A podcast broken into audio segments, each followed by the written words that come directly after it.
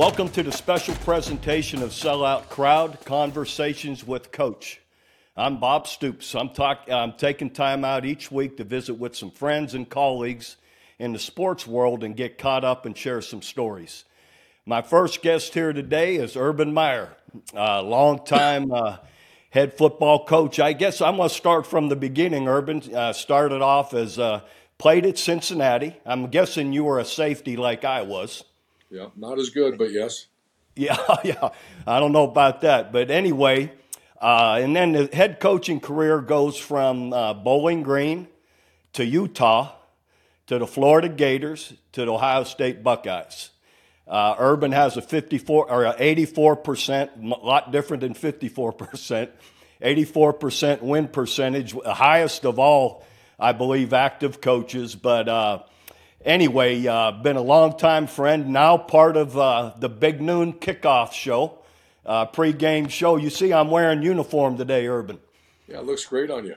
Yeah, I, I had my stint with it for a year and absolutely loved it. But uh, I know you're getting ready for a big game uh, this weekend in Boulder with Colorado State. But welcome to the show, Urban. I appreciate you taking the time to visit with us. I respect you so much, and you're a great fan. I'd do it anytime. Well, it'll be fun. It'll be fun. Let me let me let me start with you and I. You know, things traditionally have changed in in the college football world. The way people recruit, NIL money, transfer portals. You can change an entire uh, roster in a year, uh, kind of like Colorado's done this year. What's your take on where this is all going? Uh, my opinion, it, it's it's heading towards a pro model of, of the way the pros handle their, their staff and, and how they handle, the, handle their rosters. You know, I always try not to be that old guy that says back when I was younger and how much different, how much better, because I still think it's great. I think we're in Boulder, Colorado. We're going to witness history. Um, we witnessed it last year, uh, last week when here's Deion Sanders takes over program. Uh, the, it was a historically bad program. Colorado last last year was one and eleven and not even close in their games. He comes in and says, quite honestly, really what a lot of coaches have wanted to say for many years, and get rid of everybody. But you weren't allowed to do that. Now you are, and he has 87 new players. Um, I went and watched him practice, Bob, three weeks ago. I walked out, and I, I like Prime. I've known him a long time. Uh, I, you know, there's the perception, and then there's reality. What kind of guy he is he, I'll tell you what, he, he's very much like Bob Stoops. He's very much like myself. He's very disciplined. He believes in running a tough uh, program. He's he he old schools those players now. I mean, he I was at practice and like, my gosh, he jumps into them and. Uh, but there's uh, a lot of respect there. He hired an excellent coaching staff, and then of course he's brought some really good players in there. So to take a one and eleven team, go beat TCU on the road, and they're they'll win they'll go 500 or better if they stay healthy. They have zero depth. If they if they lose some players, especially that quarterback, because they're, they're, they just don't have much depth. But uh, it, it's very different now to answer your question. But I'm not here to say it's all bad. I mean, I, I enjoy watching it, and there's some bad, there's some good. It's still a great product, and uh, I'm with you on Colorado, Coach Prime. I was very interested to watch how it was going to turn out. But when you go into that game, first game, only six penalties. Shedeur, his, uh, his son at quarterback, no interceptions, five TDs, over 500 yards. Uh, that's I don't think they had a fumble.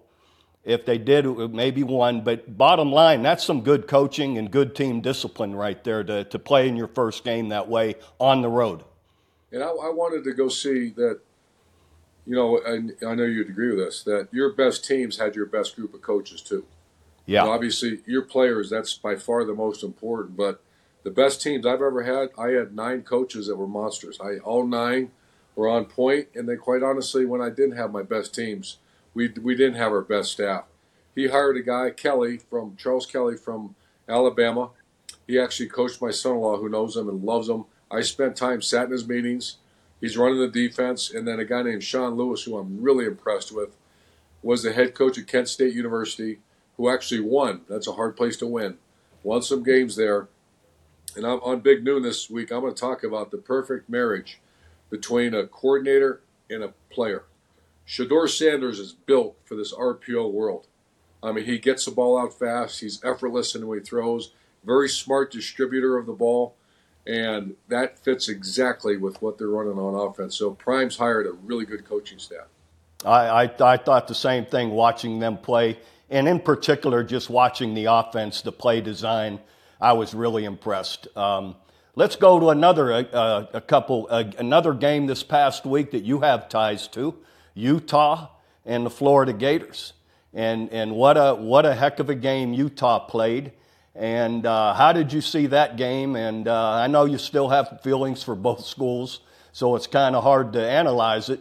But uh, hey, being on Big Noon Kickoff, that's your job to do. Yeah. Well, Kyle Whittingham was my D coordinator. He's one of the best oh. coaches I've ever been around.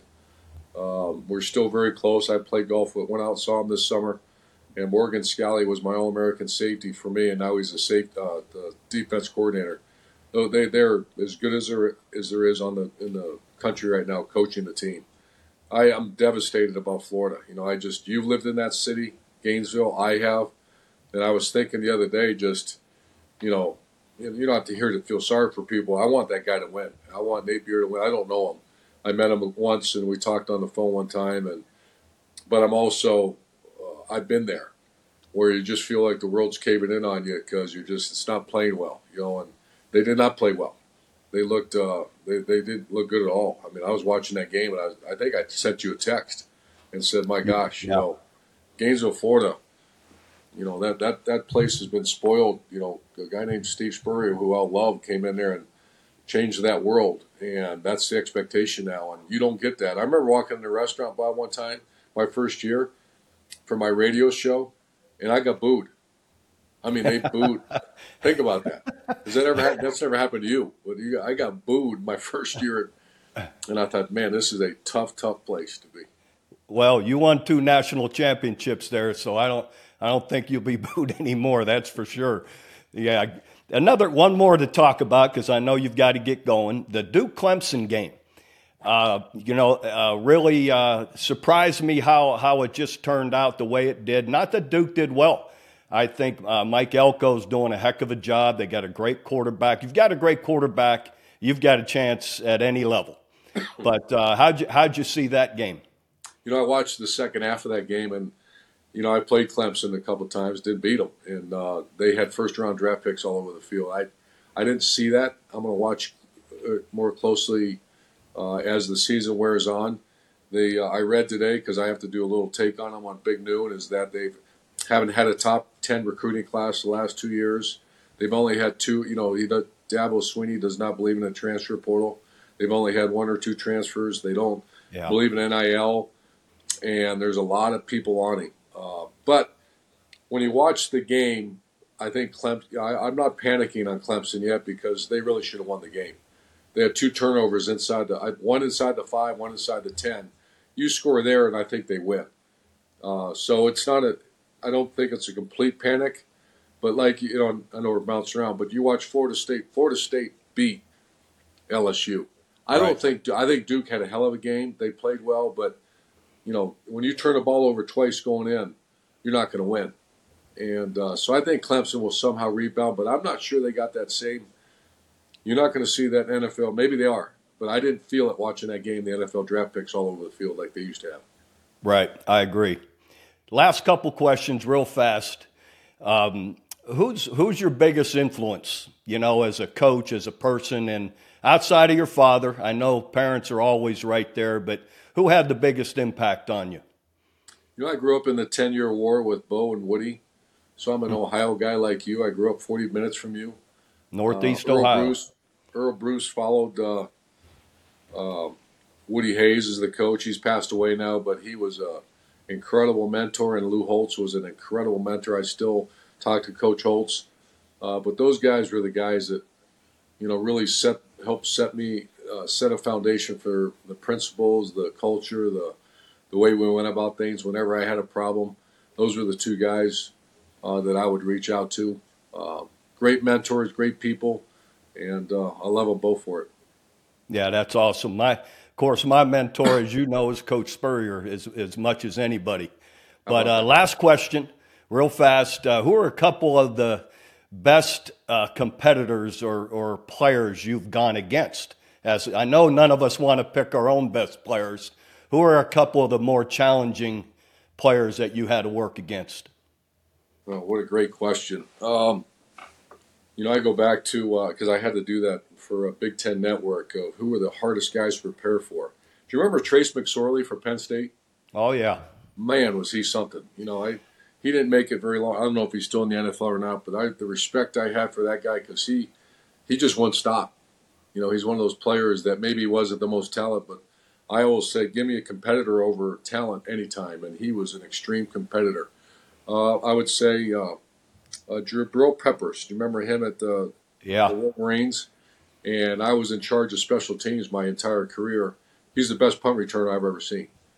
And I did all kinds of. We, we beat him in 2016, and uh, we held him to zero return yards. And I, I've never spent so much time with a group of players. You know, I did those bunch of wild formations hoping they would cover down. And yeah. so they didn't. And we had five pre releasers to get on that cat, and we held them to zero return yards. So there were two off the top of my head that, uh, yeah, uh, I thought, oh, I'll tell you who else. Uh, Sam Bradford. you know, we got to play him in a national title game against you guys, and my gosh, that kid was a competitive maniac. And that team was uh, your three technique also. McCoy, Gerald McCoy, yeah. Yeah, that that guy. We I remember our offense line coach looked at me uh, getting ready for the game. Said, "I don't know if we can block him," and you know that's not the answer I want to hear a week before the game. we we had Pouncey's too, so that was a great battle in there with uh, those guys. But those, those that was a hell of a game, national championship, uh, 27-17, and uh, you guys did the job, no no doubt about it. That that hurt, and you, uh, our player Sam Bradford was in disbelief after the game because he hadn't been he hadn't had uh, you know really that happen to him that way. So you know, your uh, tailback your tailback didn't play. I, I think that was very Marco Murray. Yeah, that, that was yeah. undervalued because there was a couple players there. If, you know, I remember uh, obviously relive it over and over again that that if that running back, what was his name again? Demarco Murray. Yeah, he was special, and he got hurt. Yeah. I can't remember when he got hurt, but he didn't play in that game. Yeah, that hurt us in the short yardage there on the goal line, definitely. And you got Percy Harvin back, who missed part of the year. Yeah, yeah, he missed the game before. I'm making all the excuses now. All right, tell me, tell me who your foursome is here, that you're getting ready to go golf with there in Colorado. You know, Brady Quinn. I'm finding out is that he won the uh, Barefoot Classic, the member guest at Muirfield. so we're going to play with him. I guess uh, uh, Bruce Feldman is like a low handicap guy. Mark Ingram, our new uh, our new yep. colleague, that uh, he's a good player, and I think that's it. So there's four four of us going to go play Sanctuary, which I guess is a top fifty course in the country. Absolutely. Well, tell those guys hello, and I'm I'm going to have a chance to maybe be with Big Noon kickoff at OU Cincinnati if that ends up happening. If you end up going to Cincinnati, I hope it does, brother. All right, man. Thanks for joining us, Urban. Let's do it again. All right.